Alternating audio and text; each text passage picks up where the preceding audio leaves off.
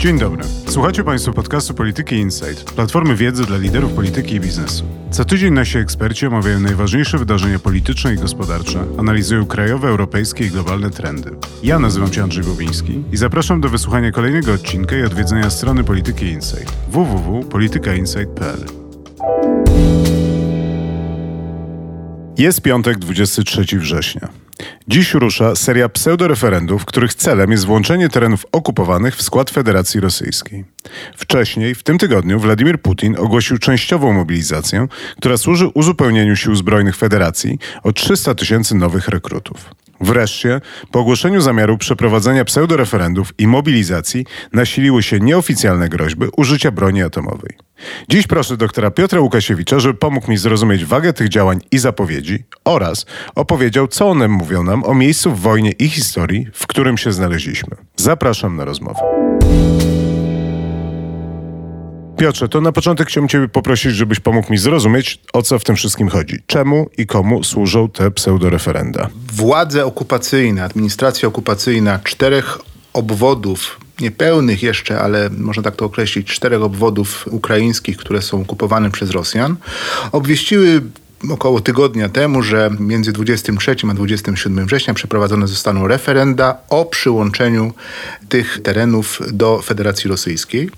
No i te referenda się dzisiaj zaczynają, mają pewien sztafaż formalny, są powołane punkty referendalne, punkty głosowania, powołane zostały komisje. Nie jest jasne, czy jak zwykle będą jacyś obserwatorzy zewnętrzni, jakichś państw, które sprzyjają wciąż Rosji. Nie będzie, co ciekawe, bo ostatnio Rosja rozwijała taki koncept głosowania elektronicznego. Tego głosowania elektronicznego nie będzie. Trochę się uśmiechamy, mówiąc o tych referendach, czy też pseudoreferendach, no ale w każdym razie one mają przynajmniej z punktu widzenia Rosji i tychże okupacyjnych administracji jakiś wymiar formalny. Spodziewamy się, że dwudziestego siódmego czy też dwudziestego ósmego wszystkie cztery obwody zagłosują za przyłączeniem do Rosji. Następnie zostaną skierowane jakieś pewnie prośby do Dumy Rosyjskiej, aby to formalnie zaakceptowała. Władimir Putin zaakceptuje przyłączenie tych terenów. Co najciekawsze wydaje mi się w tym akcie, no jednak politycznym, to jest przede wszystkim to, do kogo jest to sygnał. My podkreślamy, że są to pseudoreferenda, że są to kłamliwe, sfałszowane. No to oczywiście to jest interpretacja pewnie słuszna z punktu widzenia i przede wszystkim władz ukraińskich, którym odbierane jest jakieś terytorium, no i z punktu widzenia Zachodu, który traktuje je słusznie jako zamiar pewnego faktu politycznego, stworzenia nowej sytuacji w trakcie wojny.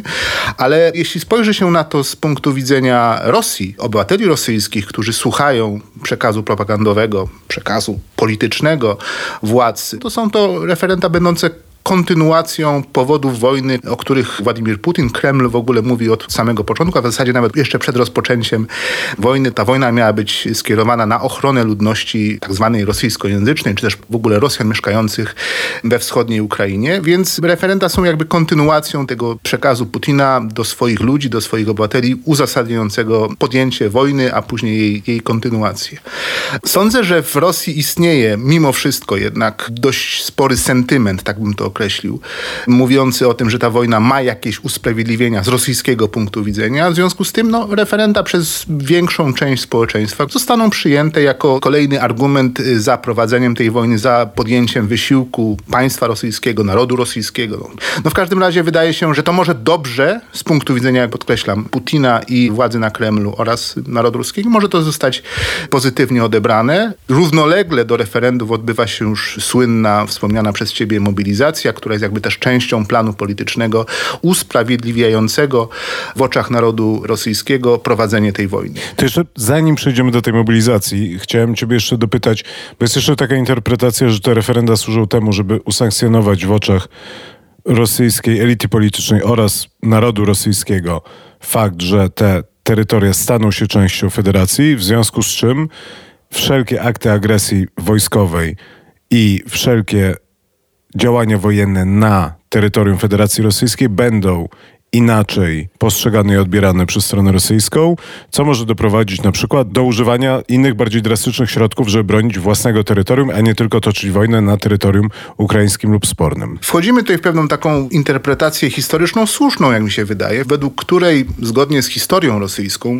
taką jaką Rosjanie rozumieją, Rosja nie przegrała wojny na swoim terytorium. I rzeczywiście inkorporowanie tych terytoriów, czy też odzyskanie, znowuż tutaj posługuje się rosyjską interpretacją, będzie no właśnie taką wojną obronną, czyli przeniesiemy interpretację, która mogła się pojawiać wśród wielu Rosjan, zwłaszcza tych, powiedziałbym, światlejszych i mających dostęp do innych źródeł informacji niż tylko oficjalny przekaz, że wojna, która mogła być interpretowana jako napastnicza, stanie się, można powiedzieć, wojną obronną, w której to my, Rosjanie, bronimy naszego terenu przed obcą napaścią. No a wiadomo, właśnie ta historyczna interpretacja jest taka, że Rosja wojny na swoim terenie nie przegrała.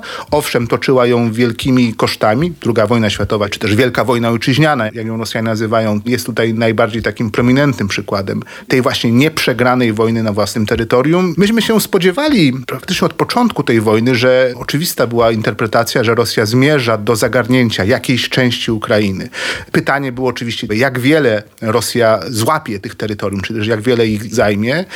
Przebieg działań wojennych wskazuje, że raczej będzie to mniej niż te oryginalne zamiary, które mówiły wręcz o wchłonięciu całej Ukrainy, przynajmniej jakiejś jej części, połowy tej bardziej wschodniej. No działania wojenne, które z pewnością idą Rosji niepomyślnie, nakazały ogłoszenie tego posunięcia, którego, jak mówię, spodziewaliśmy się. Ono się teraz staje faktem politycznym, nadaje pozoru prawdziwości twierdzeniu, że toczymy wojnę obronną. Towarzyszą temu nie od dzisiaj, ale od początku inwazji stwierdzenia, że w istocie jest to wojna przeciwko Zachodowi, przeciwko NATO, które no właśnie w, w ramach takiego myślenia historycznego jest paktem grożącym Rosji, dybiącym na Rosję, oczekującym wręcz rozpadu Rosji, jakiegoś zniszczenia ich państwa. Więc w ramach tej interpretacji rosyjskiej no, jest to pewnego rodzaju logiczna konsekwencja. Owszem, i tutaj weszłaby nasza interpretacja, powiedziałbym zachodnia, że Władimir Putin, Kreml, czy też grupa rządząca Rosją znalazła się w bardzo niekorzystnym położeniu strategicznym, to znaczy po prostu Rosja wojnę zdaje się przegrywać, Ukraińcy zdają się mieć pewną inicjatywę wojskową, o czym zaświadczają pierwsze dni września, czyli ta ofensywa charkowska, która no, mówi się czasem o blitzkriegu ukraińskim, o odzyskaniu większej ilości terenu niż Rosjanie zdołali zająć od początku wojny, więc mamy z pewnością prawo do oceny, że Putin uczynił ten gest, czyli referenda i mobilizację, zdając sobie sprawę, że wojnę przegrywa. No ale, jak powiedziałem, jest to pewien nowy rozdział w tym konflikcie. Jeszcze nie znamy tak naprawdę, do czego to doprowadzi. Możemy znowuż interpretować, oceniać, że ja przynajmniej uważam, że gdyby za wojną Kremla stała jakaś taka realistyczna, strategiczna kalkulacja, to właśnie zmobilizowanie znacznie większej ilości wojska powinno nastąpić wcześniej, gdyby to było faktycznie myślenie strategiczne. A dlaczego strategiczne? No ponieważ przyjęcie dużej ilości, no jednak rekrutów, którzy owszem mają, z tego co wiemy, w większości jakieś przeszkolenie wojskowe, ale jednak ono jest pięcioletnie, z ostatnich dziesięciu lat wiemy, że przyjmowani są przynajmniej w założeniach mężczyźni powyżej dwudziestego siódmego roku życia z przeszkoleniem wojskowym. No więc ogłoszenie tej mobilizacji w maju pozwoliłoby na przygotowanie odpowiednie, przeszkolenie tych kadr, nowych kadr i zasilenie nimi walczących jednostek. To, że pojawia się to teraz, wydaje się pewnym strategicznym opóźnieniem, nie pomyłką, ale opóźnieniem w stosunku do tego, jak według, powiedziałbym, takiej racjonalnej strategii ta wojna powinna przebiegać. Bo tu, zdaje się, tak naprawdę też wchodzi polityka. To znaczy, ty mówisz o tej płaszczyźnie strategicznej, no są też wątki polityczne, tak? To znaczy, ten moment, w którym ogłaszamy mobilizację, ja chciałbym ciebie jeszcze dopytać, co ona dokładnie oznacza i co oznacza częściowa mobilizacja, bo to dla mnie nie jest oczywiste. Natomiast no to jest ten moment, kiedy ciężko jest jednak nadal udawać, że to jest trzydniowa operacja specjalna. No jest, staje się oczywistym, że idziemy jako naród rosyjski na wojnę i że tutaj już nie ma kroków wstecz. Ale zanim pójdziemy dalej do tych interpretacji politycznych, to chciałem ciebie właśnie dopytać o tą mobilizację. To znaczy, co to jest częściowa mobilizacja i twoim zdaniem, czy ona się powiedzie? Nie uciekamy od polityki, nie uciekamy od tego spinu, który w polityce Kremla jest obecny od początku tej wojny, a może nawet i wcześniej. Jeszcze w marcu pamiętam taką sytuację, aferę wręcz na Kremlu, kiedy okazało się, że wśród walczących żołnierzy znalazł się jakiś oddział poborowych. Jakieś były pojedyncze przypadki żołnierzy z poboru i wtedy Kreml bardzo gorączkowo, bardzo szybko zapewniał generałowie i zastępcy, Dmitrij Pieskow, rzecznik Kremla, zapewniał zapewniał, że żadni poborowi nie biorą udziału w wojnie. No było to jakby zgodne z tą interpretacją, że dla Kremla ogłoszenie poboru, czyli wysłanie naszych chłopców na wojnę, będzie przyjęte z niezadowoleniem przez tak zwanych zwykłych Rosjan. I mówienie w tej chwili o częściowej mobilizacji jest jakby dalszym ciągiem tej polityki, no jednak nie zmieniania formuły operacji specjalnej i nie mówienia o wojnie. Mówimy o częściowej mobilizacji. Oczywiście pewnego rodzaju anegdotyczne dowody wskazują, że to jest po prostu mobilizacja. Pojawiła się liczba trzysta tysięcy żołnierzy, mówił o niej bodajże Szojgu, minister obrony narodowej Federacji Rosyjskiej, że to będzie trzysta tysięcy żołnierzy, trzysta tysięcy ludzi. Możemy się tylko domyślać, że to może być znacznie więcej. Eksperci oceniają zdolności mobilizacyjne Rosji na półtora miliona ludzi, którzy spełnialiby jakoś tak z grubsza taki warunek, że no, są przeszkoleni, odbyli służbę wojskową niezależnie od jej formy, czyli kontraktowej, zawodowej, czy po prostu poboru powszechnego, od którego Rosja zresztą odchodziła w ostatnich dziesięciu latach. Więc możemy uznać, że jest to trzysta tysięcy plus i tutaj mówi się o jakichś tajnych protokołach tego obwieszczenia mobilizacyjnego wskazujących, że nawet może być to milion ludzi. Nie przyznaję racji tym, którzy mówią, że Rosji się ta mobilizacja nie uda. Uważam, że jednak państwo takie autorytarne, zachowujące pewien podstawowy biurokratyczny poziom sprawności, jakim jest Rosja, będzie w stanie szybko, w sensie około miesiąca, dwóch miesięcy wystawić te przysłowiowe trzysta tysięcy ludzi, posłać ich czy to na front, czy uzupełnić jednostki już walczące. Znowuż eksperci oceniają, że zdolności rosyjskie do przeszkolenia, przygotowania tych żołnierzy odpowiednio do warunków, no wciąż jednak wojny prowadzonej nowoczesnymi środkami rażenia, czyli jakimiś wyrafinowanymi dronami czasami po stronie rosyjskiej, jakimiś uderzeniami artyleryjskimi, które mimo wszystko wymagają jakiegoś takiego zawodowego przygotowania, każą domniemywać, że ci żołnierze nie będą stanowili siły bojowej, która gwarantowałaby Rosji jakąś dramatyczną zmianę, że tak powiem, wiatrów tej wojny i jej szans na powodzenie. No niemniej jednak sama masa musi być brana pod uwagę w kalkulacjach ukraińskich przede wszystkim, no bo to Ukraińcy tę wojnę prowadzą. Masa ludzka, masa rekruta niedostatecznie przeszkolonego. Rosja ma w tej chwili niecałe trzydzieści ośrodków szkoleniowych, do których, jak rozumiem, trafiają ci rekruci na jakieś kilkutygodniowe, może kilkumiesięczne przeszkolenie. No, ta ich przepustowość zdaje się nie jest najwyższa, ponieważ warunkowana jest modelem szkolenia armii rosyjskiej. Ten model szkolenia jest dość jeszcze, powiedziałbym, sowiecki w swoich źródłach. Mówi on o tym, że żołnierze są szkoleni w ramach jednostek, nie w ramach specjalnych ośrodków szkoleniowych, tak jak w tym modelu natowskim jest tak zwany force provider, tak? Czyli te jednostki, które wystawiają oddziały, są one szkolone na terenie kraju, następnie kierowane na teatr działań. Rosjanie raczej do tej pory szkolili swoich żołnierzy w ramach tych jednostek, które już walczą w Ukrainie. Można oceniać, że Rosjanie, siły lądowe zwłaszcza, zaangażowali do tej pory siedemdziesiąt do osiemdziesięciu procent swoich jednostek sił lądowych w Ukrainie, co jest jakby no, odpowiedzią na to, kto będzie tych żołnierzy szkolił, że nie będzie ich szkolił nikt. Nie ma oficerów, nie ma tej kadry podoficerskiej, która powinna w normalnych warunkach tych rekrutów przygotować, jakoś ich skoordynować, stworzyć z nich oddziały, które są przygotowane do współdziałania z innymi oddziałami, z innymi rodzajami sił zbrojnych, z lotnictwem, artylerią, et cetera. Więc ta jakość tych żołnierzy będzie niewielka. Ja chciałem zgłosić wątpliwość z pozycji laika. Wydaje mi się miesiąc do dwóch miesięcy, żeby w trzydziestu ośrodkach przeszkolić trzysta tysięcy ludzi przy niedoborach kadry szkolącej. To jest bardzo, bardzo optymistyczny szacunek. No tak, ale jeśli przyjdzie nakaz sztabu generalnego, żeby sformowaną jednostkę w tych hełmach, tak zwanych orzeszkach, jeszcze pamiętających Układ Warszawski i w tych karabinach Kałasznikowa stareńkich i z tymi czołgami T sześćdziesiąt dwa stareńkimi, żeby ich wysłać na front, to oni zostaną wysłani. Część z nich pewnie jakoś tam będzie przeszkolona, ale część z nich jest masą ludzką, która ma uzupełnić jednostki rosyjskie. Warto przypomnieć też, że Ukraińcy, czasami zarzucano stronie ukraińskiej, że zbyt późno zmobilizowała swoje siły, że nie zrobiła tego jeszcze w lutym, kiedy wojna już w zasadzie wisiała na włosku. Jednak Ukraińcy od marca, kwietnia te swoje kadry zmobilizowali wcześniej niż Rosjanie i dlatego ocenia się, że chociaż bardzo mało wiemy na temat tak naprawdę sił ukraińskich, bezpieczeństwo operacyjne ukraińskie jest na bardzo wysokim poziomie, no ale możemy liczyć, że Ukraińcy mają powiedzmy około miliona ludzi gotowych do walki. Czy wyposażonych? No, to jest też jakby inna kwestia. Wiemy, że Ukraińcy stopniowo tracą uzbrojenie, które mieli przed wojną, to takie jeszcze powiedzmy postsowieckie, i przechodzą no, dość intensywnie na uzbrojenie natowskie, co jest oczywiście zgodne z tym patronatem zachodnim, jakimi Ukraina została objęta w ostatnich sześciu miesiącach. Więc ta masa rosyjska no, będzie musiała być jednak, jeśli Ukraińcy będą chcieli, albo jeśli mogą myśleć, czy też planować kolejne ofensywy, będzie musiała zostać uwzględniona chociażby w postaci no, dostarczenia kolejnych ilości ciężkiego sprzętu pozwalającego na kontynuowanie tej wojny manewrowej, którą Ukraińcy starają się prowadzić od co najmniej dwóch, trzech miesięcy. To widać, że jest to taki no, koncept uderzeń manewrowych, niewielkich, ja czasami to nazywałem takich inteligentnych, ale to też jest takie bardzo subiektywne odczucie. No w każdym razie Ukraińcy mieli mniej sił, mają wciąż mniej sprzętu i nie mogą sobie pozwolić na szafowanie swoimi ofensywami zbyt intensywnie. I tutaj nie chcę powiedzieć, że szachownica jest na nowo ustawiana, no ale też trzeba podkreślić, że jednak to dostarczenie rekruta no, trochę może zmienić obraz tej wojny, może nie zmniejszyć szanse ukraińskie, bo jak mówię, wsparcie Zachodu jest wystarczająco potężne, a jego też kontynuacja jest raczej gwarantowana, co przede wszystkim ta wojna się po prostu może wydłużyć.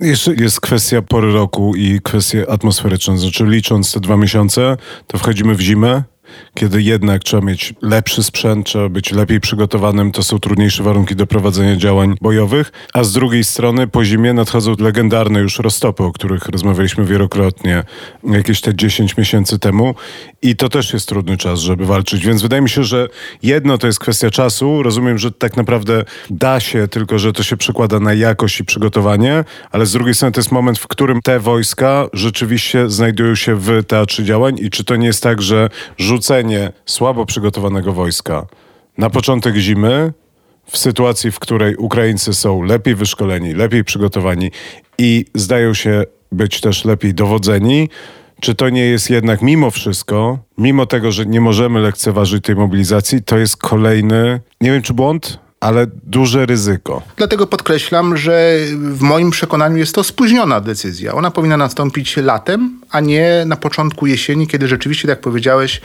trudniej będzie walczyć po prostu w trakcie zimy i pewnie wczesną wiosną. Ale mogę się odwołać do doświadczenia historycznego, znaczy kiedy historycznie wprowadzano uzupełnienia. Otóż właśnie wprowadzano je na frontach pierwszej, drugiej wojny światowej, wprowadzano te uzupełnienia właśnie w okresach takiego spowolnienia działań. Można się odwoływać do doświadczenia chociażby niemieckiego z pierwszej wojny światowej tysiąc dziewięćset siedemnastego do marca tysiąc dziewięćset osiemnastego roku. Niemcy zdołali pod dowództwem generała Ludendorfa wyszkolić i próbować prowadzić pięćdziesiąt dywizji piechoty i to był moment po tak zwanej ofensywie flandryjskiej, gdzie nastąpiło się takie spowolnienie trochę działań wojennych. Niemcom przeszkodziła rewolucja bolszewicka w Rosji, a później w Niemczech i wojna się skończyła oczywiście dla nich niekorzystnie przegraną. No niemniej jednak doświadczenie historyczne pokazuje, że spowolnienie może sprzyjać no, przygotowaniu. Jest to dość logiczne, że jeśli nie ma walki, no to jest czas na szkolenie, prawda? Patrząc na media społecznościowe, ja widzę niesamowicie dużo obrazków i takich przekazów, które sugerują, że z jednej strony wszystkie loty są wyprzedane, z drugiej strony ci rekruci są kompletnie pijani, piją na umór i ogólnie ledwo stoją. Kolejki na granicach, wszyscy młodzi mężczyźni próbują wyjechać z Rosji. Wszyscy próbują zdobyć, nie wiem, paszport kazachski. Tu jest jakieś ogłoszenie o bezbolesnym łamaniu rąk, żeby nie dać się powołać. Tu jest historia o wycieku listy trzystu tysięcy poborowych. Ciekaw jestem, jak ty patrzysz na ten aspekt tego wszystkiego, czyli taką wojnę informacyjną wokół tej mobilizacji. Ile w tym jest rzeczywiście prawdy? I jeszcze dochodzą do tego te protesty antywojenne czy antymobilizacyjne, jakkolwiek byśmy je nazwali. Więc chodzi mi trochę o to, jak się ma prawda ekranu, którą my widzimy, widząc jednak silną propagandę antyrosyjską, jak ona się ma do rzeczywistości. Ta część mężczyzn rosyjskich, którzy mogą uciec, mogą kupić te już słynne bilety po trzy tysiące euro do Gruzji, może sobie na to pozwolić. Picie wódki poborowych jest to część pewnego etosu takiego heroiczno-wojennego. Nie przywiązywałem do tego wielkiej wagi. Mówiliśmy o decyzji spóźnionej Putina. Ta spóźniona decyzja też nie była po prostu przeoczeniem czy jakimś gapiostwem Kremla, tylko była powodowana tą obawą, że zmiana operacji specjalnej na wojnę będzie źle przyjęta przez społeczeństwo. Dlatego Putin się z tym spóźnił. Nie dlatego, że zapomniał powołać trzysta tysięcy rekrutów, tylko że oczekiwał pewnego wzburzenia społecznego. Rosjanie toczyli operację specjalną. Ja bym tutaj nie traktował tego żartobliwie, tego sformułowania, ponieważ operację specjalną toczy się w jakimś zamorskim kraju, to jest jakaś misja pokojowa, to jest coś, co można oglądać w telewizji. Wojnę się wygrywa albo przegrywa. I Putin, ogłaszając mobilizację, stanął przed chyba najbardziej dramatycznym punktem swojej prezydentury, jak to wie, czy nawet nie życia. To jest punkt krytyczny, można tak powiedzieć. I nie wiadomo, jak się potoczy, czy będzie bunt masowy, czy będzie opór społeczny przeciwko tej wojnie. Z pewnością Putin z jakichś względów się przed tym wahał. Bo jak mówię, operacja specjalna jest przyjemnym, heroicznym, takim telewizyjnym wydarzeniem w życiu Rosjan, no ale już powołanie, mówi się o czasem o jakichś wioskach, które liczą pięć tysięcy ludzi, z których tysiąc został powołany, więc można sobie wyobrazić, że jeśli co piąty mieszkaniec wioski idzie na wojnę, prawdopodobnie może wrócić z niej co najmniej okaleczony, jeśli nie w postaci gruzu dwieście, czyli w trumnie, no to wywoła to efekty społeczne i z jakichś powodów Putin się przed tym wzbraniał. No nierozstrzygnięte moim zdaniem na tym etapie pozostaje pytanie, czy ten bunt społeczny będzie czymś, znowuż odwołam się do pierwszej wojny światowej i masowemu poddawaniu się jednostek rosyjskich i odchodzeniu z frontu, czy to samo się wydarzy sto lat później na froncie ukraińskim, czy jednostki rosyjskie będą się poddawały, czy też ci nowi rekruci, o których często myślimy, że są przymuszeni. Mam jakiś taki obrazek jakiegoś pracownika sektora I T, który zdziwiony przegląda papiery mobilizacyjne, mówi, przecież ja nie byłem przeszkolony. No, facet z takim nastawieniem ma iść na front. No pójdzie. Jaki będzie z niego żołnierz? No pewnie z niewielką motywacją, ale czy to się przerodzi w jakiś taki zbiorowy akt oporu jednostki wojskowej utworzonej z takich ludzi? No to pozostaje do obserwacji. Piotrze, trzeci wątek szybko, bomba atomowa. To znaczy z tych wydarzeń tego tygodnia to na pewno zapadną nam w pamięć z jednej strony te pseudoreferenda, z drugiej strony zapowiedź mobilizacji, pierwsze obrazki, prawdziwe czy nie, z scenek rodzajowych wokół tej mobilizacji i wreszcie groźby mniej czy bardziej otwarte względem Ukrainy, ale też Zachodu w kwestii użycia taktycznej broni atomowej. Czy powinniśmy się tego obawiać? I jak to wszystko mogłoby wyglądać? Tutaj wchodzimy w bardzo trudny do interpretacji obszar, w którym jednak tym ogłoszeniom, takim temu spinowi nuklearnemu Putina, towarzyszą jednak wypowiedzi zarówno samego Putina, jak i przede wszystkim jego ministrów, wiceministrów, generałów, którzy mówią, że jednak Rosja trzyma się swojej doktryny. Doktryna nuklearna Rosji mówi o użyciu sił atomowych wyłącznie w odpowiedzi na zagrożenie państwa. Jest kilka warunków, ta doktryna została w dwa tysiące dwudziestym roku ogłoszona, w której mówi, że jeśli Rosja wykryje przygotowania do uderzenia nuklearnego, ma prawo odpowiedzieć. Jeśli nastąpi uderzenie na nią lub na jej sojuszników, ma prawo użyć broni atomowej. Jeśli nastąpi napaść na Rosję, na terytorium rosyjskie, które będzie zagrażało istnieniu państwa rosyjskiego, również wtedy Rosja rezerwuje sobie prawo do użycia tej broni atomowej. Nie ma wciąż po stronie rosyjskiej powodów, tych takich doktrynalnych, które dawały powód do użycia broni, no nawet tej takiej taktycznej. W interpretacjach doktryny rosyjskiej broń nuklearna małego kilotonażu często interpretowana jest jako możliwość zaprzeczenia wojnom regionalnym, które zagrażałyby Rosji. Znaczy, że Rosjanie mają te swoje artyleryjskie środki nuklearne, jakieś miny atomowe, bo nawet ta technologia na to pozwala, które ubezpieczałyby Rosję przed jakimiś wojnami regionalnymi, niewielkiej skali wokół jej terytorium, wokół jej strefy wpływów. No ale znowuż jest to pewnego rodzaju interpretacja słuszna, można powiedzieć, z takiego no, strategicznego punktu widzenia. A strategiczny punkt widzenia mówi, nie wywołuje się wojny atomowej, ponieważ jej konsekwencje są wciąż nieprzewidywalne. I oczywiście możemy żyć myślą o szalonym Putinie. Z pistoletem będzie do niego szedł generał Gierasimow, chcąc go zabić i wtedy Putin użyje wojny atomowej. Jest to ten mit szalonego dyktatora, który owszem jest bardzo groźny, jest bardzo taki przemawiający do wyobraźni, na pewno podbija nasze strachy, ale nie jestem przekonany, czy on jest tak do końca realistyczny.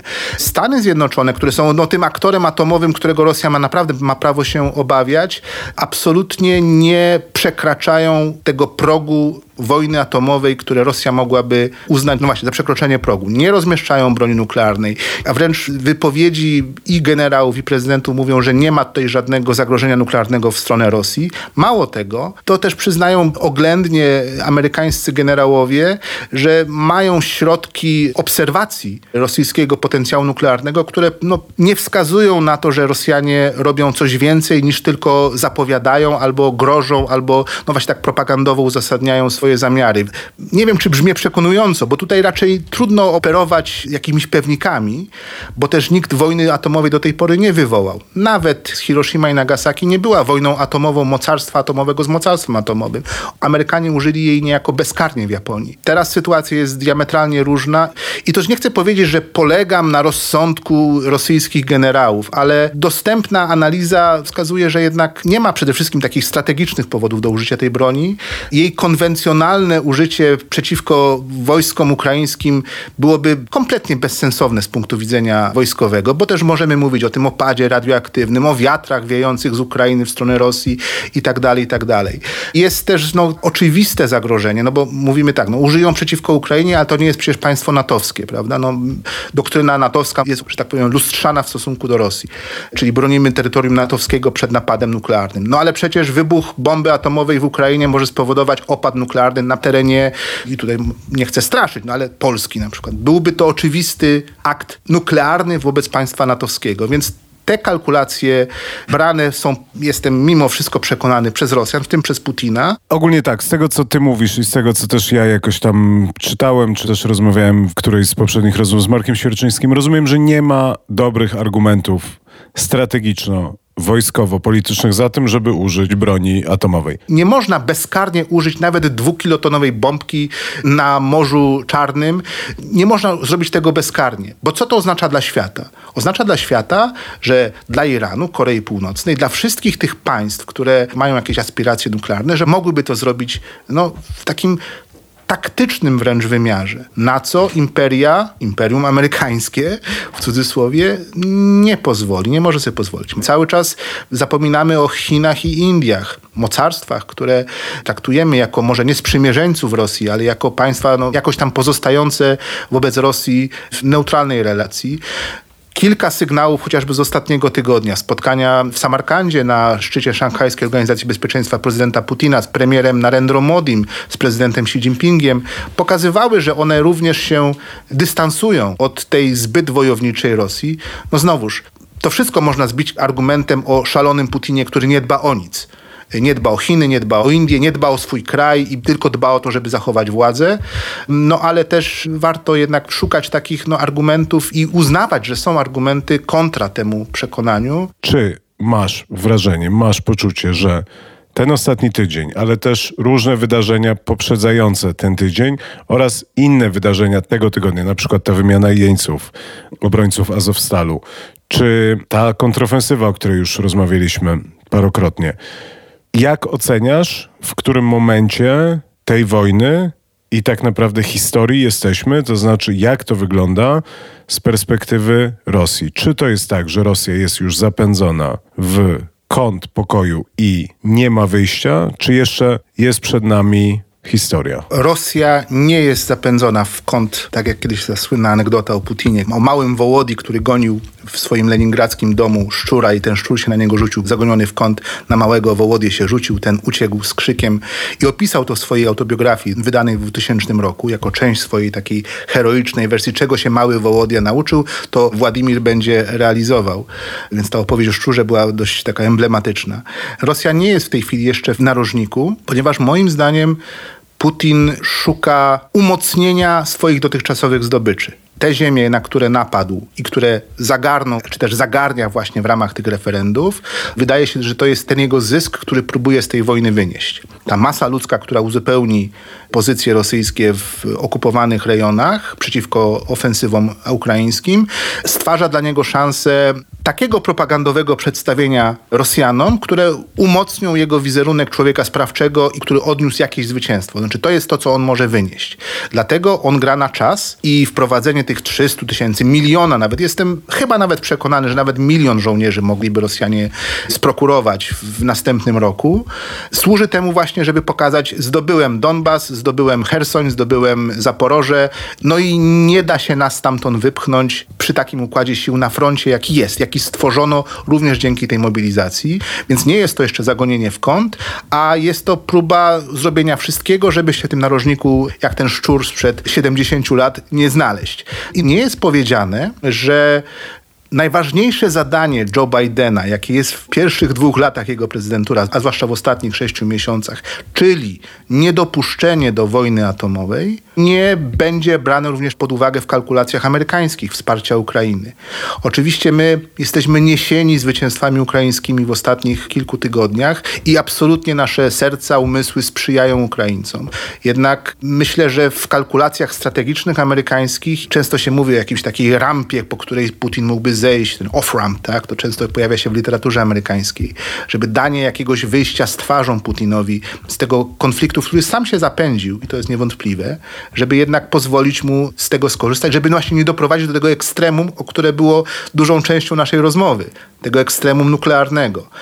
Dyplomacja brzmi czasami haniebnie, wręcz czy też niehonorowo albo nieromantycznie, ale jak powiedziałem, wydaje mi się, że Amerykanie jako ta siła oporu, napędzająca opór zachodni, zwłaszcza patronująca Ukrainie, również tego rodzaju kalkulacje biorą pod uwagę i na nie się przygotowują. To bardzo ciekawe, co mówisz, i brzmi to bardzo przekonywująco. Natomiast też powiedziałeś chwilę temu, że mobilizacja to jest włączenie trybu wojny, którą się wygrywa albo przegrywa. I teraz, jeżeli dobrze rozumiem to, co mówisz, to wychodząc z tej logiki szaleniec, nie szaleniec, ale niebezpieczne byłoby doprowadzenie do sytuacji, w której Putin czy Rosja w sposób jasny i prosty tą wojnę przegrywają. Bo nie wiadomo, co się wtedy wydarzy. Natomiast ja się zastanawiam, i tu jest taka delikatna polemika z mojej strony, już moje ostatnie pytanie, czy to trochę nie jest tak, że właśnie doszliśmy do tego momentu, kiedy Putin wchodzi, no nie wiem czy all in, ale już tak naprawdę rzuca bardzo dużo wojsk albo przygotowuje się do rzucenia bardzo wielu wojsk na front, i że to jest ten moment, kiedy przechodzimy z wojny tak naprawdę ofensywnej do wojny defensywnej z perspektywy Rosji.